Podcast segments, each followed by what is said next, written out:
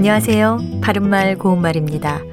매우 귀하고 소중한 것을 가리켜 말할 때 금쪽 같다란 표현을 종종 사용합니다.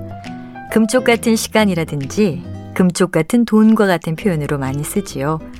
보통 자기의 아이나 손자, 손녀에 대한 사랑을 나타낼 때도 금쪽 같은 누구야 라고 부르기도 하고 또 눈에 넣어도 아프지 않다는 관용구도 씁니다.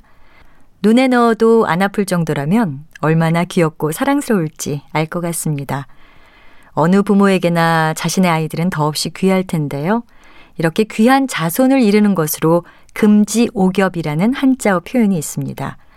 보통 누구를 금지오겹으로 키우다, 금지오겹으로 애지중지하다 같은 식으로 말입니다. 원래 금지오겹이란 말은 금으로 된 가지와 옥으로 된 잎이라는 뜻으로 임금의 가족을 높여서 이르는 말입니다. 그런데 일반적으로는 귀한 자손을 이르는 말로 사용되고 있어서 그들 부부는 40이 넘어서야 아들을 낳게 되자 금지 오겹으로 애지중지하였다. 이렇게 말할 수 있습니다. 금지 오겹과 같은 뜻의 표현으로 경지 오겹이 있는데요. 여기서 경은 붉은 옥을 뜻합니다. 또 귀한 자손을 이르는 말로 옥수경지라는 한자어 표현도 있습니다.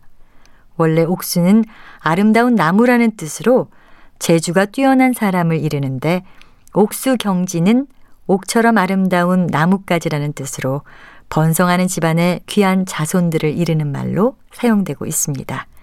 지금까지 바른말 고운말 아나운서 변희영이었습니다.